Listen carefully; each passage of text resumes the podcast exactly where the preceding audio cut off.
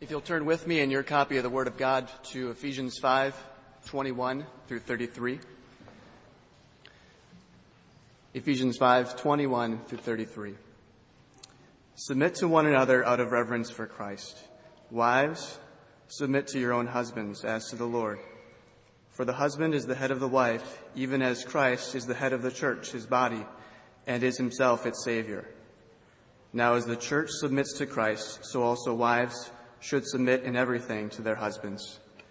Husbands, love your wives, as Christ loved the church and gave himself up for her, that he might sanctify her, having cleansed her by the washing of water with the word, so that he might present the church to himself in splendor, without spot or wrinkle or any such thing, that she might be holy and without blemish.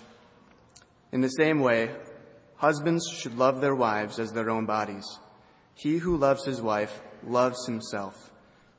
For no one ever hated his own flesh, but nourishes and cherishes it, just as Christ does the church, because we are members of his body. Therefore, a man shall leave his, bo- his father and mother and hold fast to his wife, and two shall become one flesh. This mystery is profound, and I'm saying that it refers to Christ and the church. However, let each one of you love his wife as himself, and let the wife see that she respects her husband.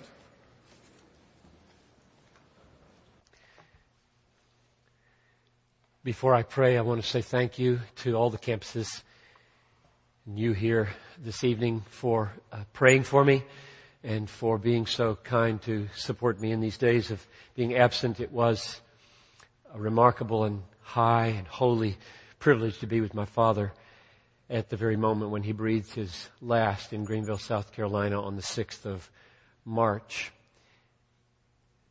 When parents have babies, they usually thank God for the gift of the baby. And uh, that's true, but it is the other way around, is it not, as often? That my father was a gift to me for 61 years of unspeakable proportion. And so I want to publicly thank God for him and uh, say that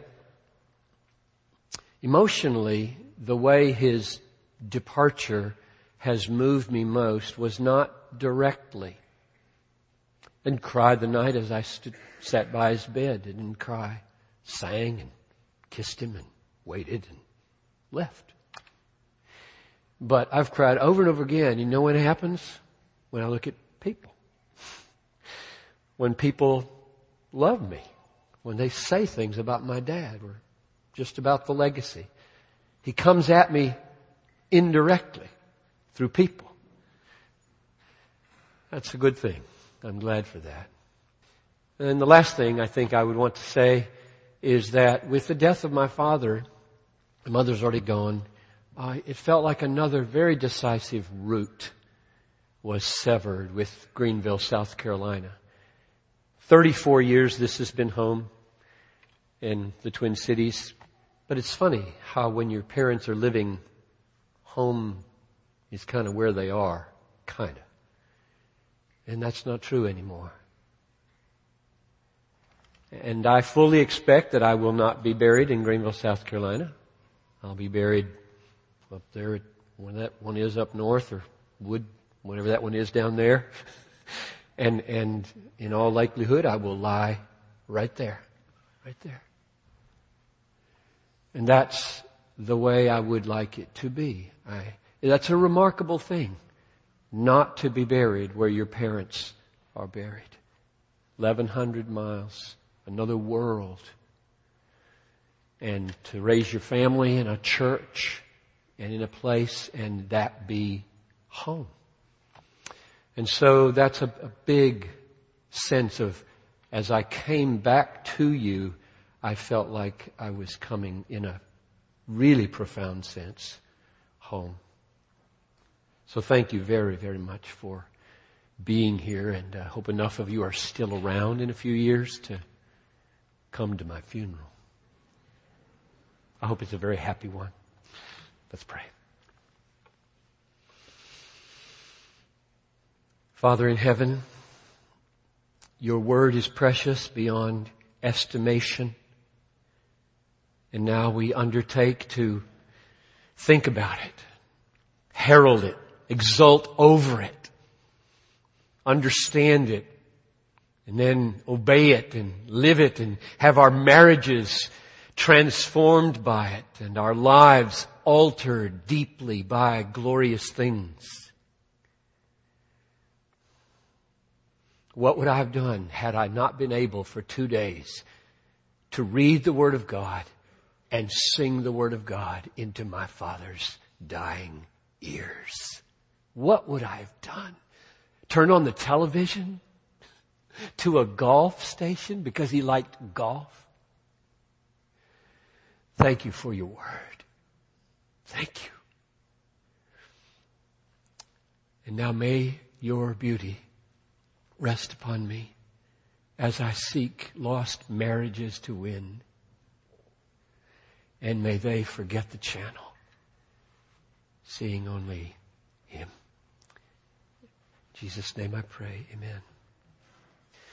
If the Lord wills, today and a week from today we will focus on what it means for a married man to be the head of his wife and the head of his family for two reasons. Number one, verse 23 in Ephesians 5 says, the husband is the head of the wife as Christ is the head of the church. And we need to know what that means so that we can exult in it and live it, shape our marriages by it. The second reason is this. Few things are more broken today than manhood and headship in relation to women and families. And the price of that brokenness is enormous in our culture. It touches almost every facet of life. So for the sake of biblical exposition and our exaltation in His truth and for the sake of the rescue of biblical manhood and womanhood, we want to focus for two weeks on what it means for a married man to be the head of his wife and his family A little review about where we've been since two weeks have elapsed since we were last on this. The emphasis has fallen in the five weeks we've been talking about marriage on the truth that staying married is not mainly about staying in love. It's mainly about keeping covenant. And we did eventually get to the point where we said keeping covenant is the best pathway to being in love in 40 years. Even if you're not for the first 20, or more likely, second 20. And then you are again. That can't happen without covenant keeping. So that's where the emphasis is falling. The first task of marriage is covenant keeping, not being in love. That's the second task. And when you get first things right, second things get better. And then we've spent the lion's share of our time trying to put foundations, gospel foundations, under the display of Christ in the church in marriage We've talked about the, the dynamics of, of vertical justification and vertical forgiveness and vertical forbearance coming down so graciously to us from God and, and husbands and wives bending it out to live it with each other, forgiving and forbearing and having a compost pile where they can throw all the stuff that never changes and frustrates the living daylights out of you and you don't have to pitch your tent by the compost pile. There are there are paths and grassy knolls that one can spend a lot of time on, even if one has to go back to the pile every now and then and work on it again.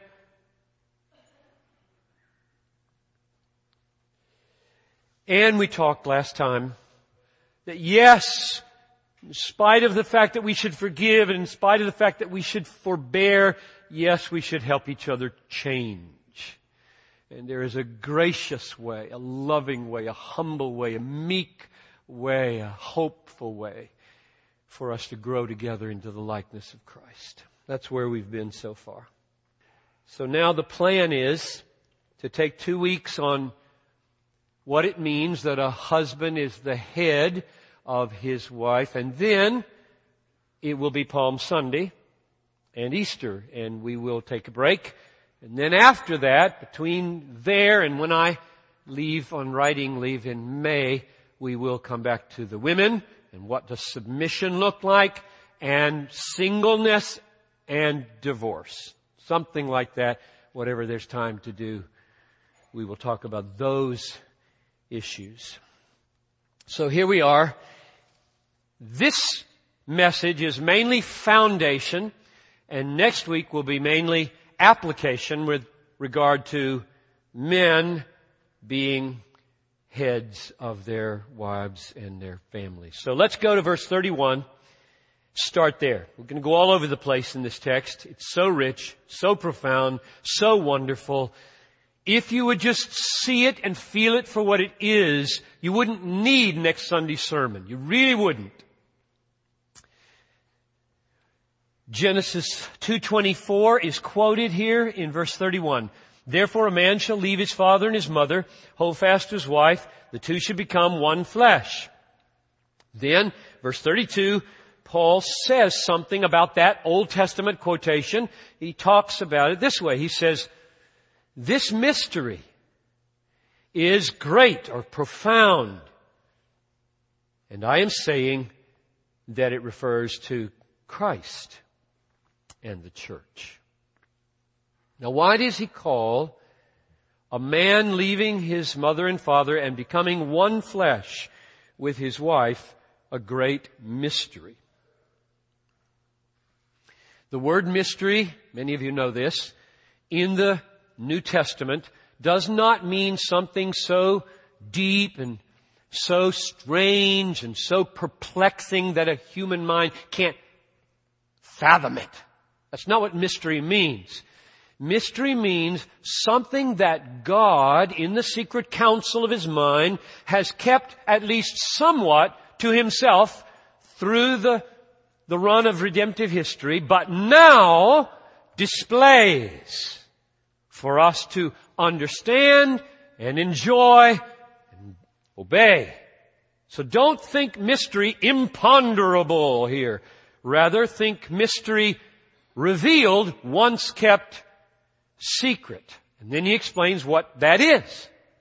What was kept secret for so long was that even though the Old Testament often described, or at least sometimes described, the relationship between God and His people as a marriage, it never talked about the Messiah that way. And now he says, what marriage meant from the beginning was, and now is open for you to understand, Christ and the church. That's the point of saying this Genesis 2.24 is a great, profound mystery. And now I'm telling you the mystery. It is Christ and the church. So marriage is a metaphor. It's an image it's a picture, it's a parable, it's a model that stands for something.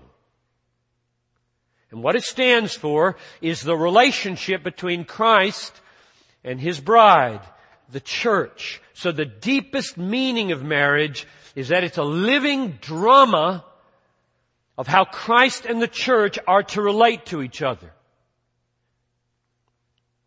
Now this is confirmed amazingly in verses 28 to 30. So let's read those. It's confirmed with parallels that Paul draws between Christ and the church being one body and husband and wife being one flesh. He's unpacking the parallel here. Verse 28. In the same way, husbands should love their wives as their own bodies. He who loves his wife loves himself because no one ever hated his own flesh, but nourishes and cherishes it. In other words, the one flesh union between a husband and a wife means that in a sense now they are one body so that when a husband does anything for her, he does it for himself. Isn't that amazing that Paul would draw that out? That this union is of such a nature that a husband should think of a kind of application of whatever you would that men would do to you, do so to them. Only it's more profound than that. You do do this to you when you do it to her. Let this sink in. This union means what you do for her, you do for you. Then verse 29. For no one ever hated his own flesh, but nourishes and cherishes it just as Christ does the church because we are members of His body. See the parallel? What Christ does to the church, He does to Himself because we are His body. So as husbands nourish and cherish their wives, they do it to their own bodies. And when Christ nourishes and cherishes the church, He does it to His own body. That's the parallel being drawn here between Christ and how He ministers to His church and the husband and how He ministers to His own body, His wife. So when a husband cherishes and nourishes his wife, he cherishes and nourishes himself. And when Christ nourishes and cherishes the church, he cherishes and nourishes himself because the wife is one flesh with the husband and the church is one body with Christ. Now all of that is intended to underline the mystery, the meaning of the mystery, which is that marriage in its deepest meaning is a copy of Christ and His church. If you want to understand God's meaning for marriage, you have to grasp that we're dealing with a copy. Marriage isn't an end in itself. This is why marriage doesn't exist in the resurrection. It's a copy. Copies aren't needed anymore when the reality is fullest on its display. Here, they're needed. The world is filled with a need for this very kind of marriage.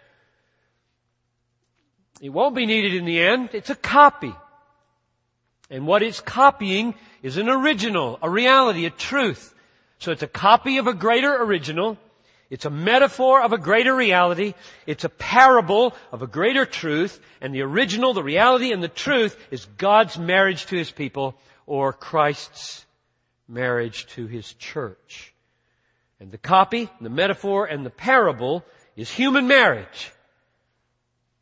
Geoffrey Bromiley, who wrote probably the best book on marriage I've ever read, and I haven't read many, and it, has been long out of print, but I think we got it.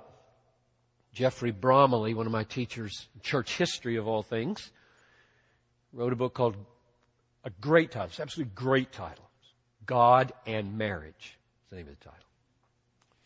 And he said this, as God made man in his own image, so he made earthly marriage in the image of his own eternal marriage with his people. That's exactly right.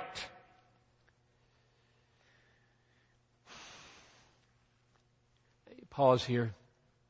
Men, I said a minute ago, if you really got this text, if it landed on you, you wouldn't need next Sunday's message, the application one, because I really believe that even though application is appropriate and nitty gritty examples are helpful and good and right for preachers to give, I don't think that's the main way preaching works. I don't think that's the main way the Bible works. I think the main way the Bible works and preaching that is faithful to the Bible works is that the Bible displays glories that we are designed and made to know, and which we don't know because we're in the cesspool of soap operas. And by the Holy Spirit, in a, in a moment of illumination, all of that can be just driven out and something absolutely glorious enter into a human heart and change everything by virtue of its magnitude before any application ever arrives. You're just changed.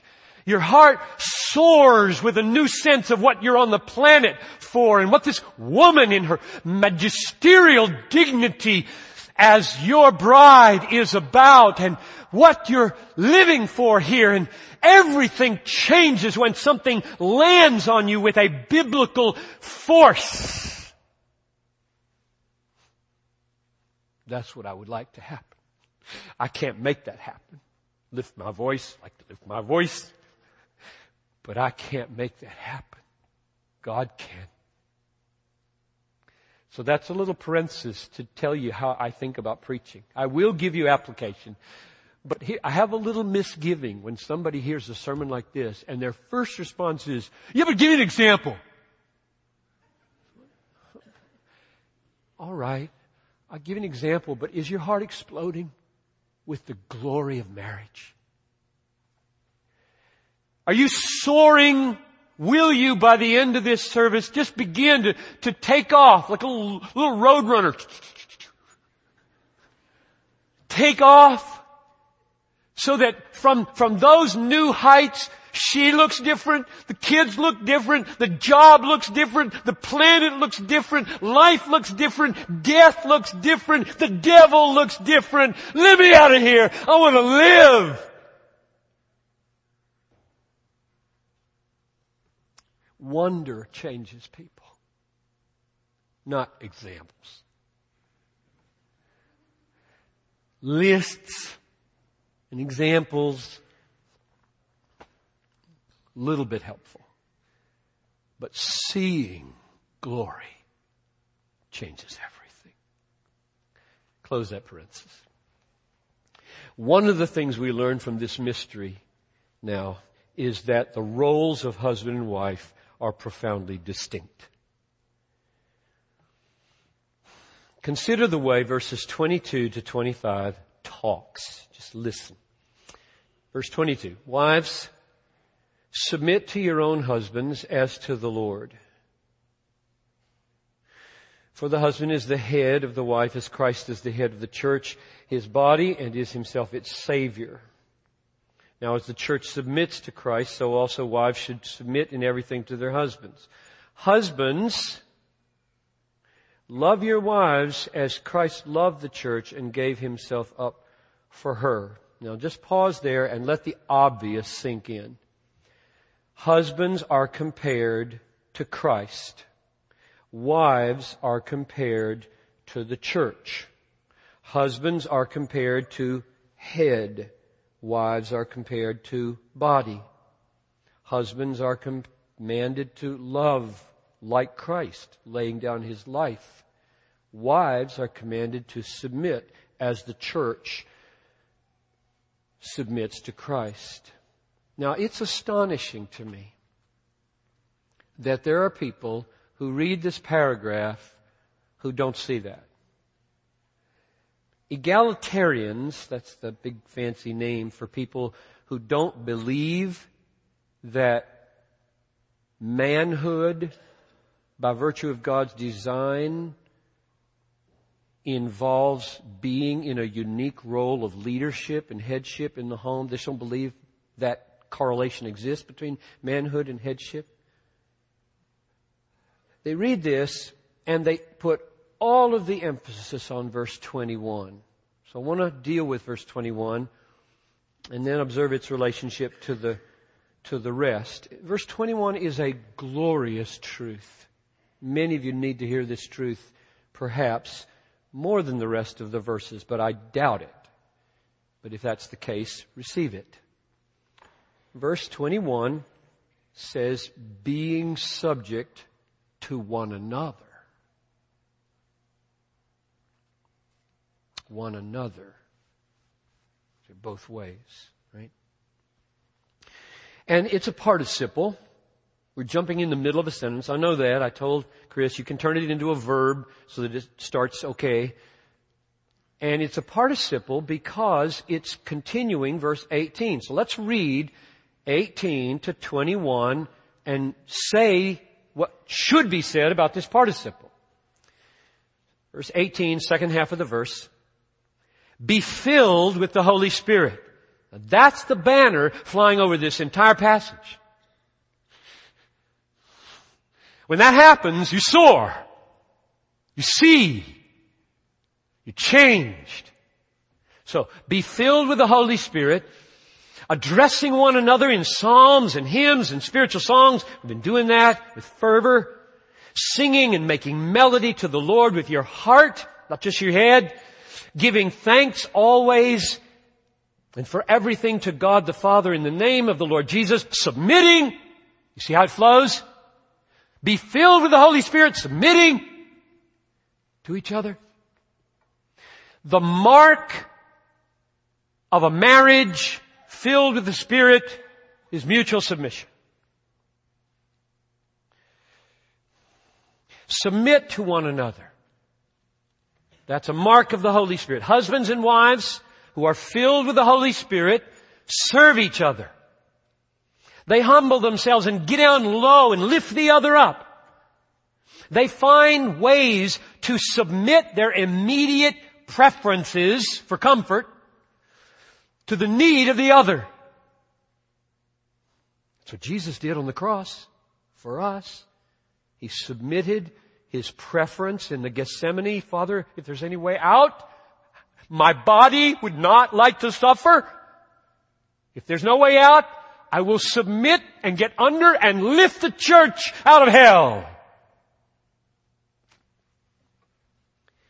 And he did. Praise God. So I say amen to the glory of verse 21. I want to serve my wife. I want to get under my wife, not over my wife. I want to lift her up on my back and meet her need and fulfill her longings.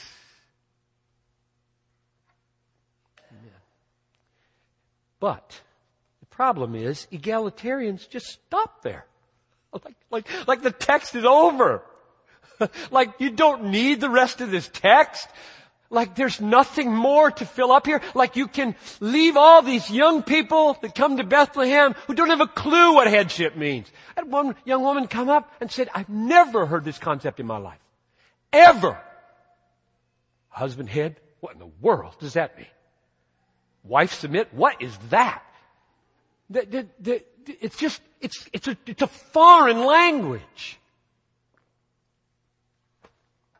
So, we're just going to be egalitarians and say, yes, we've heard the word, go out, serve each other, love each other. There's no up, under, no hierarchy, no head, no submit. That's just, uh, well, what marvel, what, what boggles my mind is that every ordinary reader recognizes that after verse 21 summons us to mutual submission, 12 verses are devoted to differences in the relationship.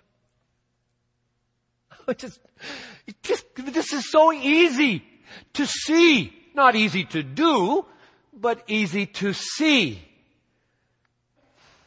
And my longing for you is that you would recognize that you do not need to abandon verse 21 when you get to verse 22 or vice versa.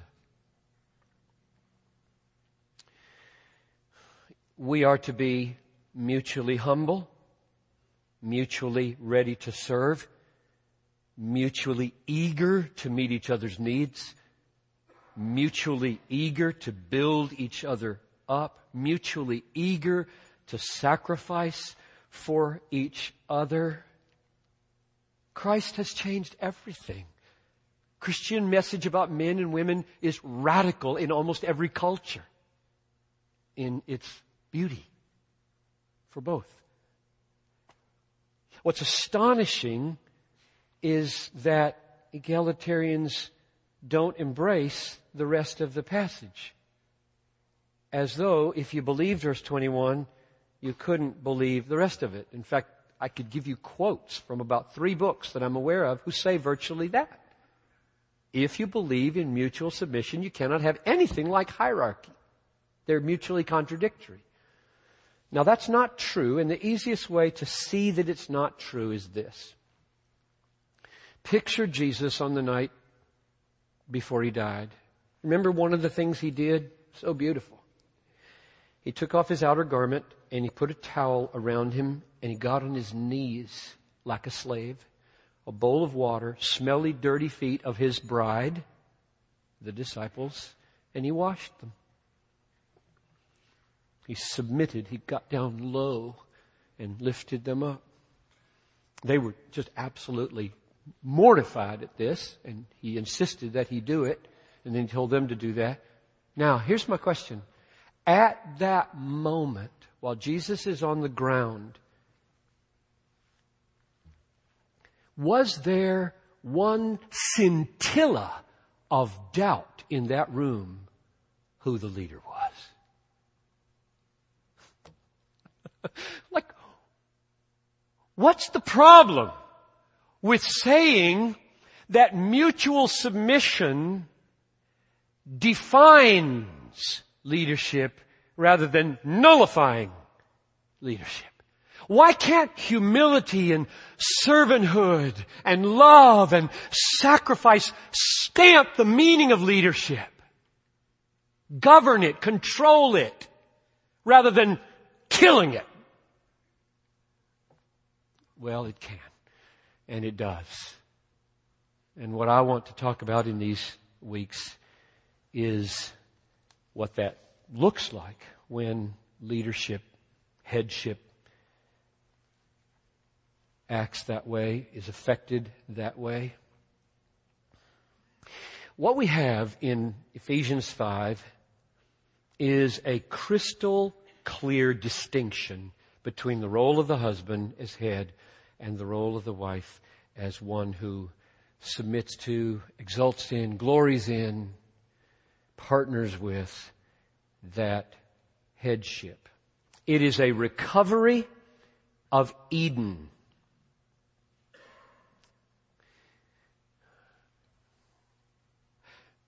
Headship and submission did not originate with the fall. I've preached a sermon on that in this church from Genesis 2 and 3, and I've decided not to include that in this series. If you want to see it, you can go get it. I'm just going to assume it. Headship and submission did not originate with the fall. What the fall did, the sin of Adam and Eve, was corrupt it and ruin it and turned it into something very ugly and very horrible in two different directions for both men and women. What it did for headship was to destroy the humble, loving headship into either hostile domination and abuse or lazy indifference with a can of beer and a bag of chips till 10 o'clock and then he asks for sex. Thank you for your help with the dishes and the house and the kids. And you want sex? So you can either be an abusive abuser of headship or you can be a lazy neglecter of headship.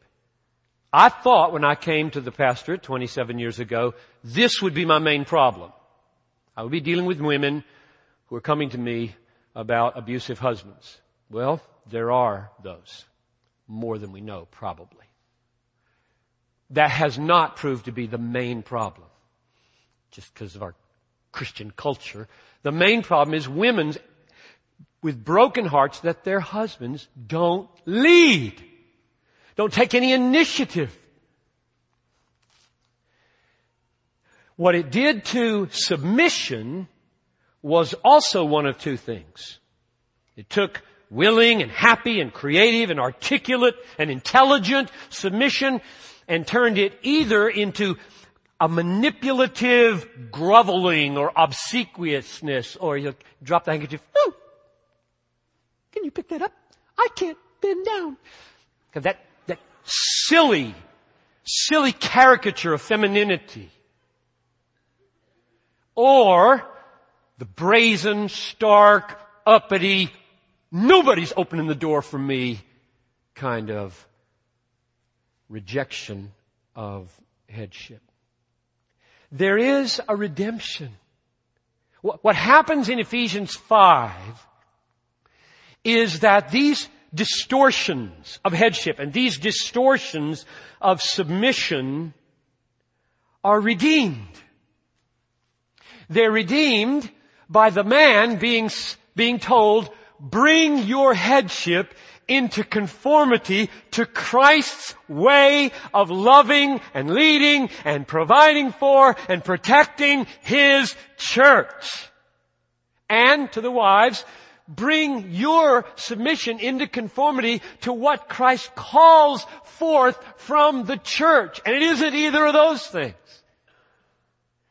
In other words, what's happening in Ephesians 5 is the recovery of Eden.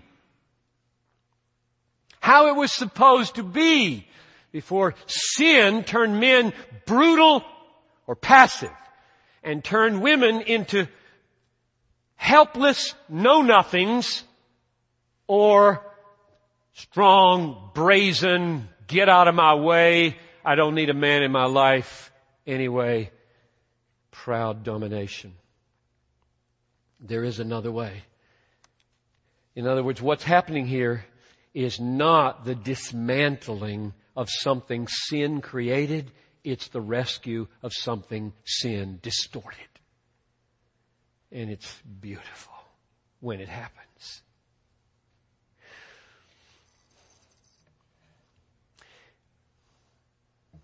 Let me give you two definitions of headship and submission and we'll be done. Tell you where we're going to head next time. Here's my definition, and this needs to be defended next week and illustrated next week. What does headship mean? Here's my definition. Headship is the divine calling of a husband to take primary responsibility for Christ-like servant leadership, protection, and provision in the home. Every word counts in that definition. I'll read it again. Headship is the divine calling of a husband to take primary responsibility I'd love to just start unpacking them right now. For Christ-like servant leadership, lion-hearted leadership, and protection and provision in the home. Now here's what submission is. I commend it to you women as something I believe you're made for in various kinds of relationships, but especially in marriage. Submission is the divine calling of a wife to honor and affirm her husband's leadership and to help carry it through according to her gifts. Read that again. Submission is a divine calling of a wife to honor and affirm her husband's leadership and to help. She's called a helper. And to help carry it through according to her gifts, which may surpass his in many ways. So a good deal is at stake here, husbands and wives, single people, old people, young people. A good bit is at stake here, and I hope you take it seriously whether you're single or married, and whether you're old or young. What's at stake is not just the fabric of society and the endurance of civilization. What is more importantly at stake is the revelation of Jesus Christ in his relationship to the church. Marriage is a drama, a copy, a parable, a metaphor of something greater than itself, and the world desperately needs to see it. Let's pray. Father in heaven, mainly what we men need right now is to see the wonder of this. Just to feel the high calling of Christ-like servant leadership, protection, and provision for our families. The display of Jesus Christ to our children and our wives by how we lead them. The display to the world of how Christ cares, loves, dies, and leads the church. So come and open the eyes of men. And may they taste the wonder of this. May single men taste the wonder of this. Think through its implications for singleness in relation to women. Lord, come. We need your guidance. We need a, a close walk with you. Pray this in Jesus' name.